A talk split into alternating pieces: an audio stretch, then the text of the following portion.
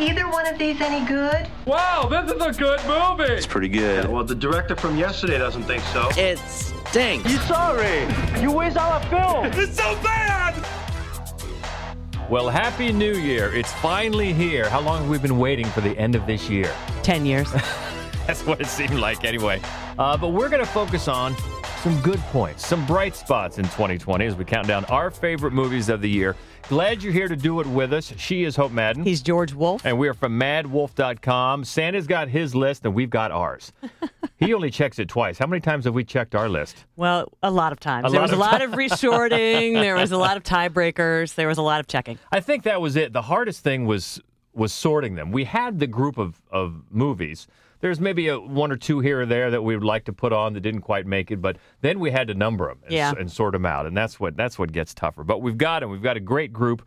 Well, we hope you uh, we hope you think so. We're going to talk mostly about the top ten, but we've got 25.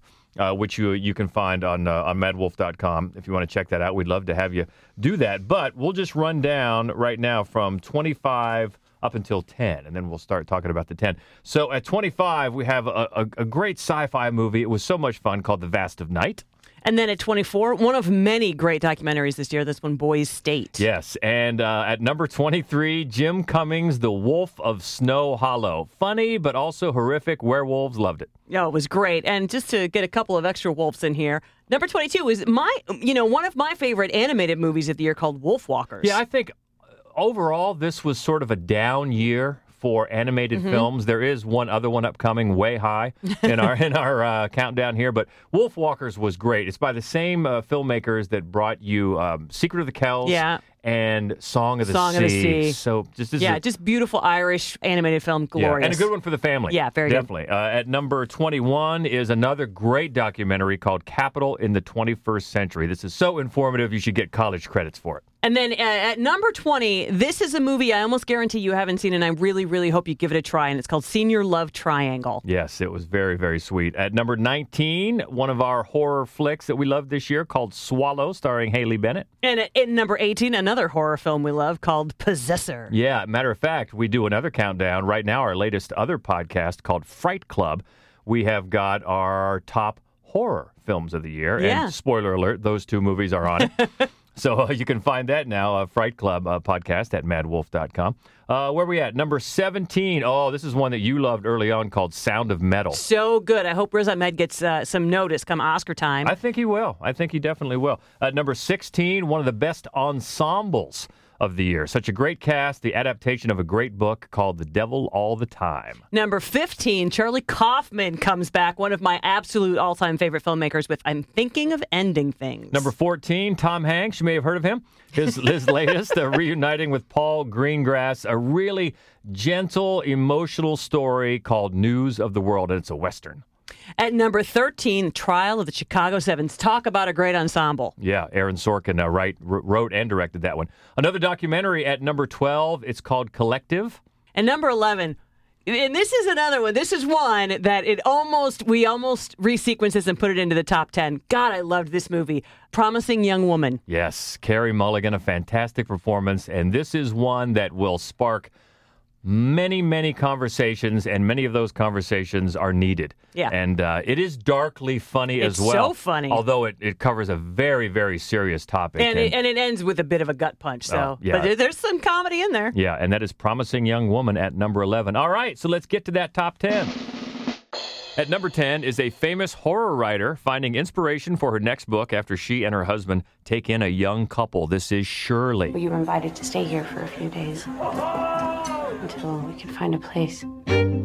Shirley has these bouts. She's gone sick in the head. I read your story. What are you doing in here? It made me feel thrillingly horrible. Do you know what it's like to have a secret? What are you up to? What becomes of your dear heroine? What happens to all lost girls?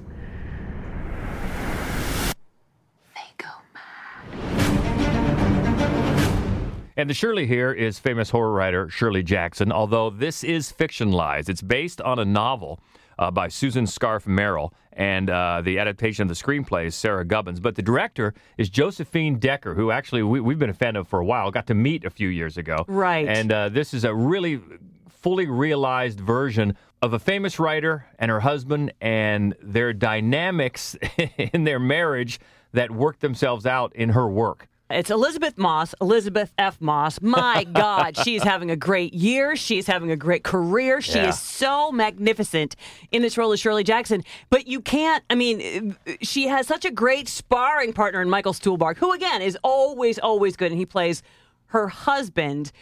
She's working out a novel in her head. And it's the the storyline in her head is being populated by these people who are living in her house. So there's a little bit of a back and forth, what's real, what's not real, which you know is is really a great landscape for this filmmaker. She does a great job with that kind of storytelling, but it is grounded in these two performances, uh, and Moss. They are so great. Really, if the rest of the movie didn't work, it'd be worth it just to see those two. Yeah, absolutely. And I remember thinking, we talked about this at the time. It reminded us of two great athletes. You know, you, always see it in basketball, the, the, the stars wanting to team up and play with somebody just as good as they are. You almost get the feeling that's what this is. When they got together, they thought, oh, okay. Yeah, All right, let's yeah. go. Let's go then. It's such a treat to see the two of them together. And then the, the young couple that they bring into the house, uh, Odessa Young and Logan Lerman, are good as well. Uh, They but, really are. But really, th- it's these two, the, Elisabeth Moss and, and Michael Stuhlbarg. So I hope you're right. I hope she does get uh, an Oscar nomination here because she's had a great year. And even though Invisible Man is not on our list here, we did like it. We very enjoyed much, it very much. especially her performance. Exactly, exactly. But Shirley is number 10 for the year on our list, 2020. Moving up to number nine, this is one of two movies in the top 10 that has not been released yet. It's a fictional account of one incredible night where icons Muhammad Ali, Malcolm X, Sam Cooke, and Jim Brown gathered discussing their roles in the civil rights movement and cultural upheaval of the 1960s. One night in Miami. I was made in America, land of the free, home of the brave. This movement that we are in is called a struggle. Because we are fighting for our lives. Welcome to America. This ain't about civil rights. Welcome to America. They ain't giving black people what they really want. What's that? Hey, I was made in America. That's why I'm out here saving America. Power. Black power. I like the sound of that. I wish I lived in America. We have to be there for each other. Uh, heard everybody rich. All I gotta do is run, jump, kick. I'm a hit in your area. Uh, I done made it to America. Uh, I'm amazed at America. Welcome to America. Regina King has finally taken home a well-deserved Oscar for acting, and now she's eyeing a uh, an Oscar for directing. Yeah, she has really in the conversation. I didn't realize she'd been directing for a while, mostly TV. Yeah, a documentary, Yeah. and then a lot of TV. But boy, she handles this so well. And it's an adaptation of a play by Kemp Powers, who also does the screenplay, and he is having a great year. You ain't kidding. He's involved in another movie that we'll talk about here a little farther up the list. But uh, it's fascinating, and it, it's one of those that you, you can tell that it had its, its origins as a play, but yet the film version, both Powers and Regina King are able to transcend that because even though a lot of this takes place in one room, Mm-hmm. the one hotel room, to me it was always in motion, constantly in motion. Oh yeah, no, I, I agree with you. And part of it was the uh, the performances because uh, one of the four characters is Cassius Clay because he has not quite yet changed his name, and that performance is so full of energy, so vibrant and it and explosive, and, and I think that it is contagious. You can see the other characters absorb that. Yeah, Eli Goree is uh, plays Cassius Clay, and it is. It's a great performance. That's not quite an impersonation because Muhammad Ali, Cassius Clay at the time, he, you know, he's such a big personality, yeah. and he had such s- such mannerisms that that could be uh, impersonated. So, but it doesn't seem like Mm-hmm. It an doesn't. outright caricature or anything. And this is this is set on the night that he had just beaten Sonny Liston for the heavyweight title, and so. Uh, his friends Jim Brown, played by Aldis Hodge, who's great. That's the that's the real that's Yeah. the really gem of the performances yeah, right I could I could expect a possible, hopefully, some uh, some awards uh, consideration for for him, uh, and then uh, Sam Cooke, played by Leslie Odom Jr. from Hamilton, and he's great as well. he is so good. They both think they're going to party. Uh, after the after the win by their friend, but uh, they get there, and uh, Cassius Clay's mentor, Malcolm X, has other plans, and they what begins a very frank discussion about their struggle with civil rights and each man's role in it, Right. which is very different for each man. Not only the, their expectations, Malcolm X, X's expectations, so they challenge each other for the rest of the film, and they challenge the audience as well. And uh, it's it's really really well done. Again, it's not out quite yet. I think it comes out in mid January. Yeah, it'll be it'll be streaming uh, January fifteenth. You can see it in some f- big cities uh, the- theatrically right now. Yeah, so uh, definitely worth it once it gets to your area or to your home streaming. One night in Miami, and that comes in at number nine. Next up, it's a pair of teenage girls in rural Pennsylvania traveling to New York City to seek out medical help after an unintended pregnancy. It's called Never, Rarely, Sometimes, Always. This is the most magical sound you will ever hear. I'm just not ready to be a mom.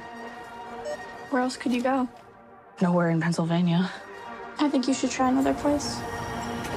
But you're just 17, so much like me. Don't you ever just wish you were a dude?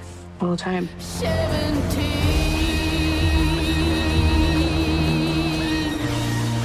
You ready?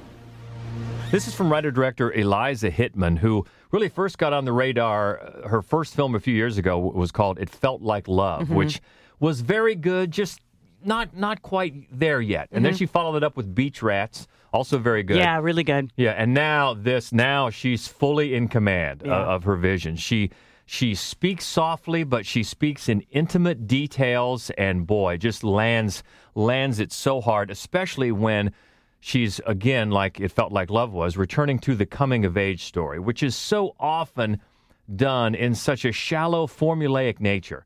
And boy, that's not her way at all. And she benefits from an incredible debut performance by Sidney Flanigan she's she's just tremendous here and that focuses on the story focuses on friendship female friendship and uh, female marginalization Yeah. and just not not just in this unintended pregnancy because that's the big thing but just in every bit of daily life it just comes in waves and waves that these girls have to have to navigate as they travel from one state to the other to take advantage of different states laws. Uh, and you can probably get where I'm going there without spoiling too much. But it's it's it's a great vision. It's a fantastic performance, especially. And I know I'm not the first one to point this out. The scene where the movie gets its title. Yeah, absolutely. My She- God. uh, the the camera never takes focus off of Sidney Flanigan's face, and she does not flinch It one is- bit. It, it should be studied in terms of direction, writing, and performance. Yeah, and uh, three films in now, Eliza Hittman for sure, someone to keep on your radar. It's a very serious subject here, but you know, one of the beautiful things about this is that as serious of a topic as it is, it's rated PG 13, which is great. Yes, Because it means. teenagers ought to see it. Exactly, and can talk about it with their parents. Yeah. you know, it's that was really great. To And see- not just girls. Right, exactly right, exactly right. And that is number eight on our list. Never, rarely, sometimes, always. Number seven on our list this year sees 1930s Hollywood reevaluated through the eyes of scathing social critic and alcoholic screenwriter Herman J. Mankiewicz as he races to finish the screenplay of Citizen Kane. It's Mank. I hear you're hunting dangerous game. God bless William Randolph Hearst. Ready and willing to hunt the great white whale? Just call me Ahab. Do come in. At this rate, you will never finish. You said 90 days. Well, said 60. I'm doing the best I can. Who do you think you are? You're nothing but a court jester. What I want to know is what you think of it. It's a bit of a jumble, a collection of fragments that leap around in time like Mexican jumping beans. Welcome to my mind, old sock. You pick a fight with Willie, you are finished. Mayor can't save you. Nobody can, especially the boy genius from New York. Why Hearst? Outside his own blonde Betty Boop, you're always his favorite dinner partner. Are you familiar with the parable of the organ grinder's monkey? This is the latest from director David Fincher, and he's working from a script from his late father, Jack Fincher. And from what we understand, it was just polished up a little bit by David Fincher and uh, maybe one or two other writers, but mainly the, the bulk of the script here is from his late father, which is really great. It is, and you know what? It the the, the script itself is such a tribute to screenwriting and to the act of Yeah. writing and to the written word. Uh, you pointed out in your review of it that. um, that the dialogue among the characters doesn't feel like natural conversation at all. It, it's very pithy. It's very polished. It feels like a screenplay, Right. but in a but in a very self conscious and interesting way. Yeah, it's such a tribute to the written word, uh, which is great because the way it plays out, they, they also find a way to make the movie very interesting visually. Not only do you see script directions and things like that typed out on the screen, Mhm. but the cinematography is fantastic. It's black and white. It's very, very old Hollywood. Mhm. Everything is such an homage. The the performances, especially the lead uh, playing Mank, is Gary Oldman. Just just beautiful. I think a, an Oscar nomination is probably assured. Yeah. The entire ensemble, most specifically Amanda Seyfried, Oh, so good. is great. You're going to see a lot of faces that you recognize. You might not know the names, Mhm. But the ensemble is fantastic as it tells a story that is, is slightly fictionalized because I think even today there's still some debate about how much of the script for Citizen Kane was written by Mank and how much was written by Orson Welles. A lot of people will, film historians will will argue about that. Well, and if you look it up, I mean, there are two other people who get a credit for Right. writing. So, but the but per this film, it's basically Mank. Exactly. And how he sort of used that, even though he's a flawed character because he's an alcoholic, he's a gambler, he's a quote unquote court jester. But at the same time, he uses this script he's working on. You see him slowly realize the power structure around him is something that needs taken down. Mhm. And uh, of course, if you know Citizen Kane is based on William Randolph Hearst, this shows you how he came to center his knives of that script on William Randolph Hearst and how uh, unsettling that was for his social crowd Yeah. at the time. But it's a I can understand I, I did see some other reviews and some and some people didn't they just didn't quite get the, the style here. And and I and I get that. Or because- care for it. Or care for it. Because if it's not a style that works for you, then you're going to be annoyed by this movie. Yeah. I totally just fell into it. I mean, it, it enveloped me. I thought. I thought the whole vibe of the uh, visuals and most importantly the wordplay. Oh yeah, you know I think it does help if you're a fan of Citizen Kane. It does, yeah. Uh, as clearly Fincher is, uh, and we are both fans of that film, and so yeah, I thought it was absolutely absolutely fascinating. And this one you can find on Netflix. Mank at number seven. At number six, it's four African American vets battling the forces of man and nature when they return to Vietnam, seeking the remains of their fallen squad leader and the gold fortune he helped them hide. It's Five Bloods. Black GI. Is it fair to serve more than the white Americans that sent you here? Nothing is more confused than to be ordered into a war to die without the faintest idea of what's going on. I dedicate this next record to the soul brothers of the 1st Infantry Divisions. Be safe.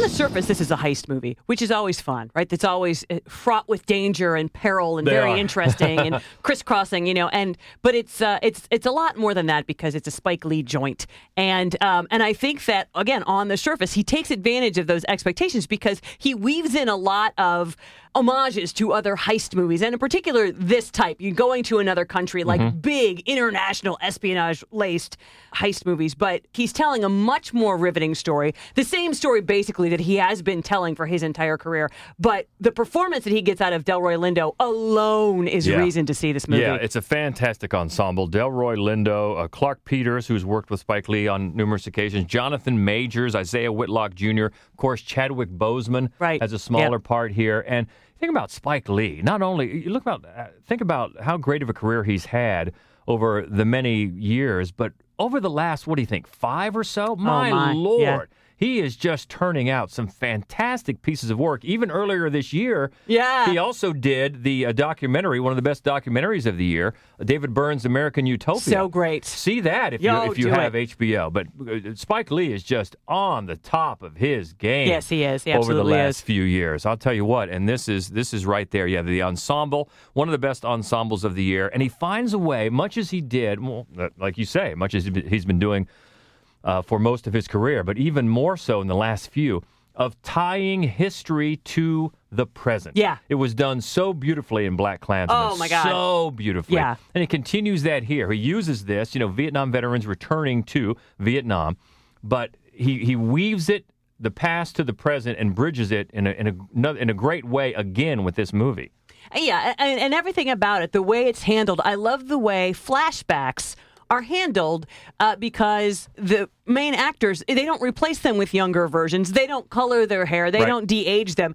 Because what they're doing is these men who are now in their 60s they're remembering this. It's it's in their memories. It's not really happening. We're not seeing what really happened. We're seeing how they remember it and it was such a brilliant way to handle that. Yeah, and it reinforces the fact that those events are still affecting them today Exactly. the way that they are remembering them. So, yeah, just another tremendous effort from Spike Lee and his tremendous ensemble at number six for the year on our list. That is The Five Bloods.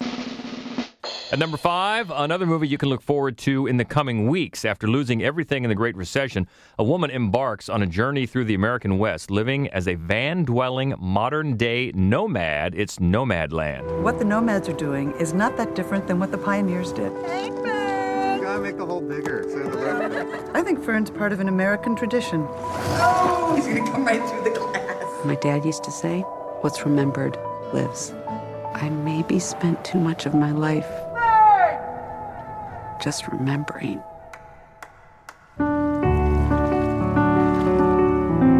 One of the things I love most about this life is that there's no final goodbye. I've met hundreds of people out here, and I don't ever say a final goodbye. Let's just say I'll, I'll see you down the road. And I can be certain in my heart I'll see you again. Chloe Zhao.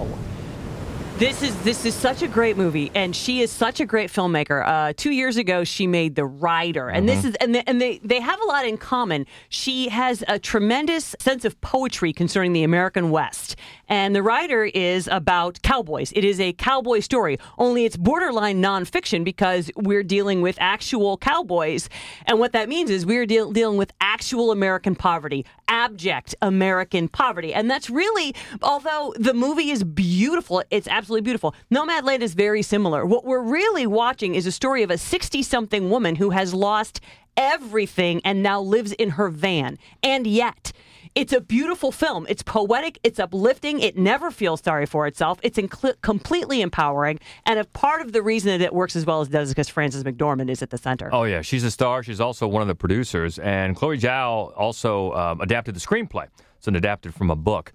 But Frances McDormand, she just she just absorbs into the cast of quote unquote normal people, non actors. Yeah. She seems so incredibly authentic in this crowd of of nomads, Right. travelers, Yeah. and that's how they live. And she doesn't seem any different from any of them. And it's incredibly authentic and and touching and, and heart wrenching, and ultimately somehow in the middle of this, hopeful. Very. And you're right about McDormand. I think one of the things about her across her entire career is that she just lacks artifice.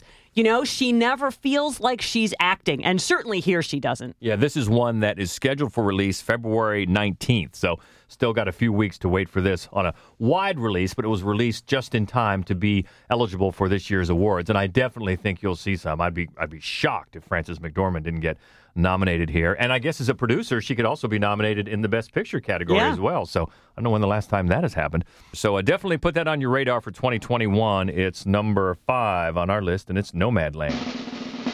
Number four takes us to Chicago, 1927, a recording session. Tensions rise between Ma Rainey, her ambitious horn player, and the white management determined to control the uncontrollable Mother of the Blues. It's based on the Pulitzer Prize winning August Wilson play. It's Ma Rainey's Black Bottom. These records are gonna be hits. Every colored man in the world got to do his part. I'm gonna tell the white man just what he can do. They don't care nothing about me.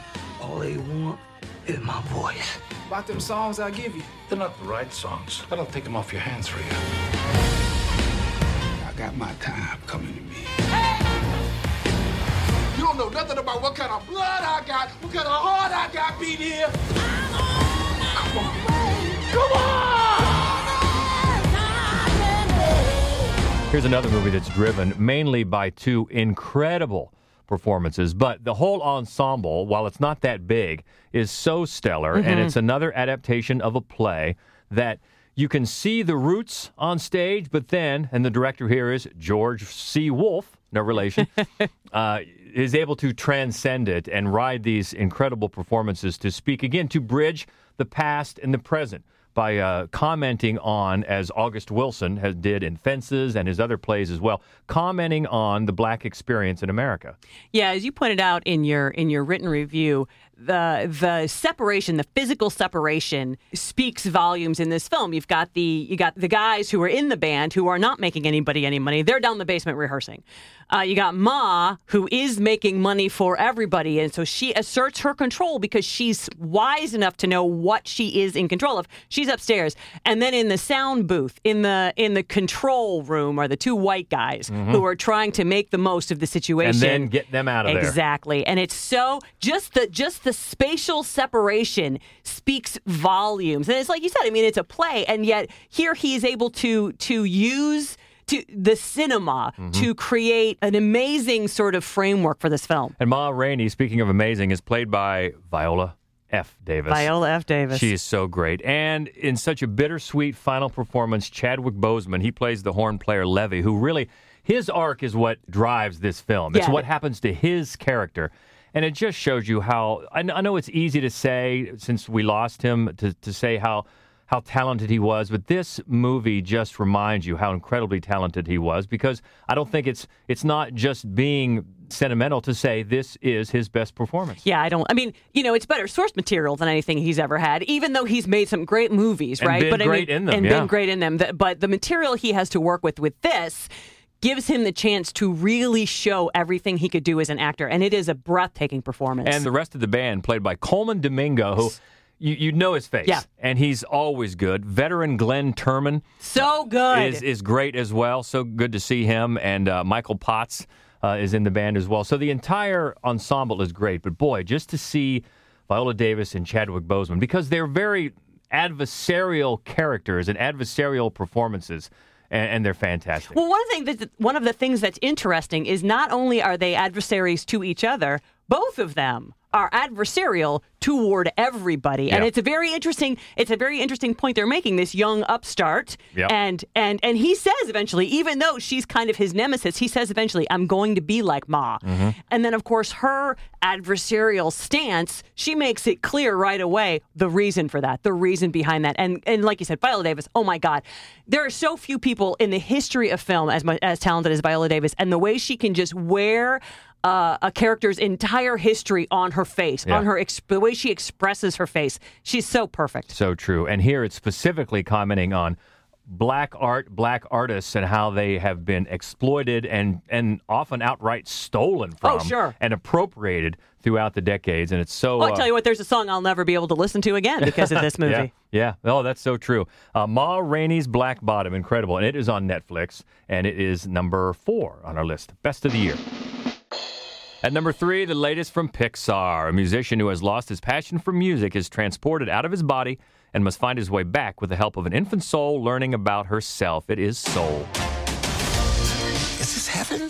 No, it's the great before. This is where new souls get their personalities, quirks, and interests before they go to Earth. Meet 22. I don't want to go to Earth. Stop fighting this. I don't want to. Uh.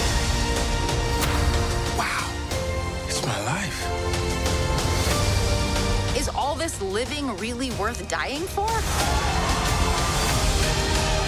You're still alive? Can you help me get back? No way! There I am. What are we waiting for? Wait, not me!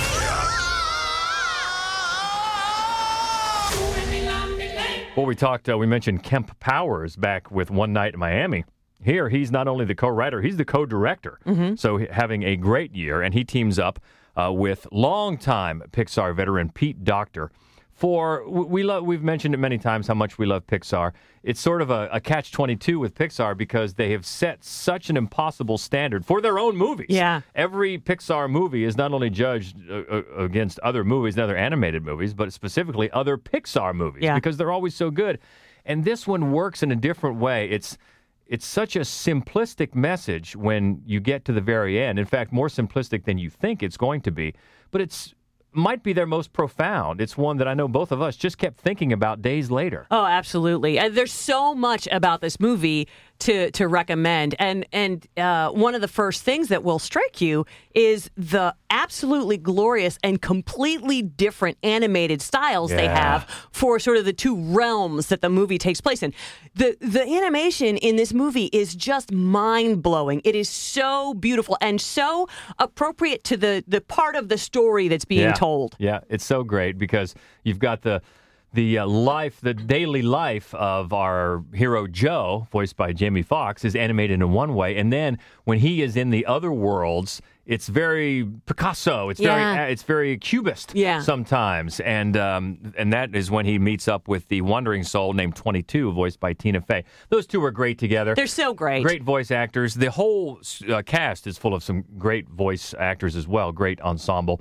But it has some craziness, some Mm-hmm. nuttiness. I mean, the the story turns it takes to get to that end get nutty. Yeah, they really do, and I love the writing. I love the writing. I love the detail. You know, uh, you know, quiet coyote, quiet Yeah. coyote. Yeah. Like I love all of the detail and flourish in this movie. It's mellow, I think, for a Pixar film. Mm. Yeah. Uh, it throws a lot at you, but it's not doing it quickly. It's giving you a minute to catch up. And, and you said, in the end, I thought about this movie for days. It takes that for me. It took that. If you remember the character Bing Bong from Inside Out, Mhm. another Pixar movie that we loved, the existential element of Bing Bong, it this movie expands on it, and it's it's incredibly deep. It really It- is. it really is. It, to to get to its simplistic message at the end, but it really is existential and, and deep and just beautiful in all ways, both uh, internally and externally. But I think it's important to say because people have asked us this. You know, it's it's not one that your kids are not going to enjoy. Like we keep talking about, it's deep, existential, profound. The kids are going to enjoy Yes, it. yeah. You know, because the message is not overly complicated, and because it's not particularly scary. The film is not scary, and it's very funny. It is and beautiful. Yeah, your kids will like it too. Yeah, just fantastic. Soul, number three. At number two, a documentary, Fox Rich fighting for the release of her husband, Rob, who is serving a 60 year sentence in prison. This is called Time. My twins will be 18 next month. They have absolutely no idea what it means to have a father in their house, what fathers even do.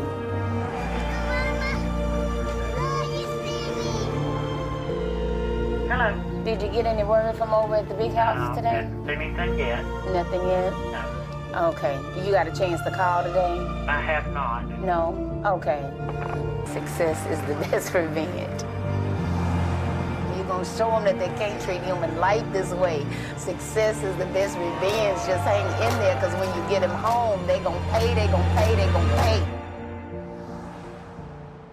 I knew that if it was going to be, it was going to be totally up to me. I can't remember a movie that I was dreading watching as much as this one uh, turned me around so much that I was so happy I watched it. I was so happy it it existed because I knew it was the story of a wife dealing with the impossibly harsh prison sentence of her husband and trying to work for his release. And those movies can be very effective, but they can also just make you very sad about humanity. Yeah, you you know, uh, sometimes you just have to sort of get yourself emotionally prepared Right. for certain documentaries and and sometimes you think you know going into it but the truth is this movie is so uplifting it's so vibrant it's so beautiful that you'll be sorry if you don't see it Yeah, it's it's a miracle on how they they have taken this story and turned it into something so life affirming. It's uh, director Garrett Bradley, and she started out. This was supposed to be a short film and, a bookend to another movie that she made, just dealing with the effects of incarceration on families, not Mhm. not the one incarcerated, Mhm. but on families. But as she started to sift through the home movies made by Fox Rich, as she fought to get her husband Rob out of jail, she just couldn't deny the story that came out of it.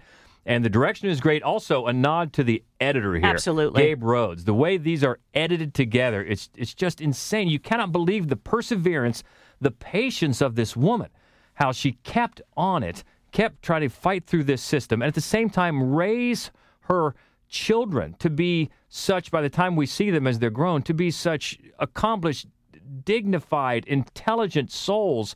hav- Having to go through what this family went through and never looking at their father and her husband's release as anything more than a day that will come.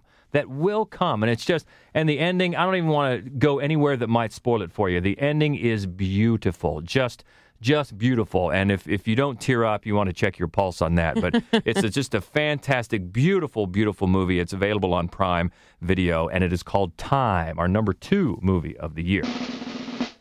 And at number one this year, the story of a skilled cook traveling west and joining a group of fur trappers in Oregon. Though he only finds true connection with a Chinese immigrant also seeking his fortune, soon the two collaborate on a successful business. This is called First Cow. You have a cow. First cow in the territory. This ain't a place for cows. Well, it's no place for white men either. I sense opportunity here. Good Lord, give me another. I'll give you six ingots for that last one. I taste London in this cake. We have to take what we can when the taking is good. Seems dangerous. So is anything worth doing? You said this earlier, and it's so true. You know, Soul could have been number one, Time could have been number one, First Cow winds up at number one. But the three, all three of these movies, they're just absolutely beautiful. And I love. I expected to like First Cow. I'm a very, very big fan of the filmmakers, but I, I just can't tell you how much I loved it. It's so quiet and so unassuming in, in the way it speaks. It's director Kelly Reichardt, who we've been a fan of for a while.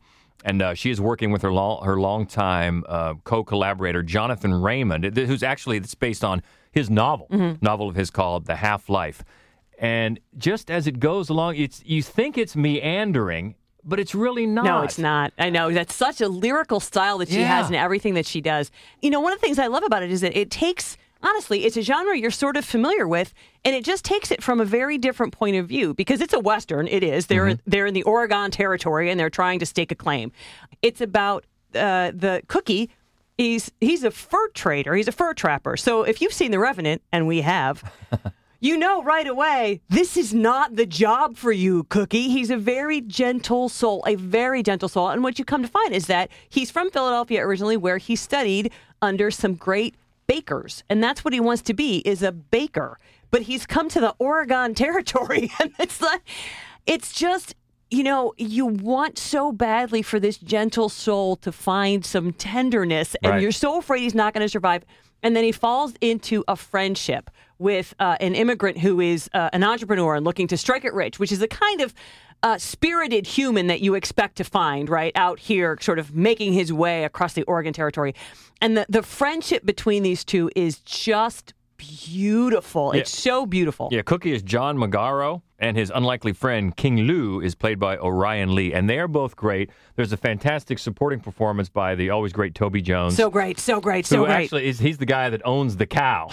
yeah, so this, so that's where things come into play. Uh, uh, King-Lu realizes that they could make some money selling baked goods if only they had access to some dairy. So they start stealing the milk from the only cow in the entire territory, who belongs to Toby Jones.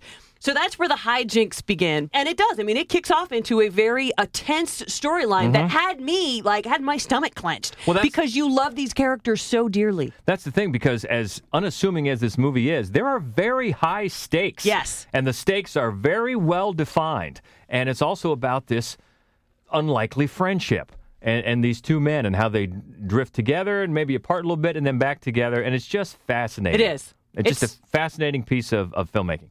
She has such an incredible way of telling a story, and this might be her very best film, and that's that's saying a lot. Yeah, and this is available now on uh, both Showtime and Prime Video channels. Our number one, although as we said, we could make a case for a lot of these at number one. Uh, we found some definite bright spots in a bad, bad year, and we found them at the movies as always.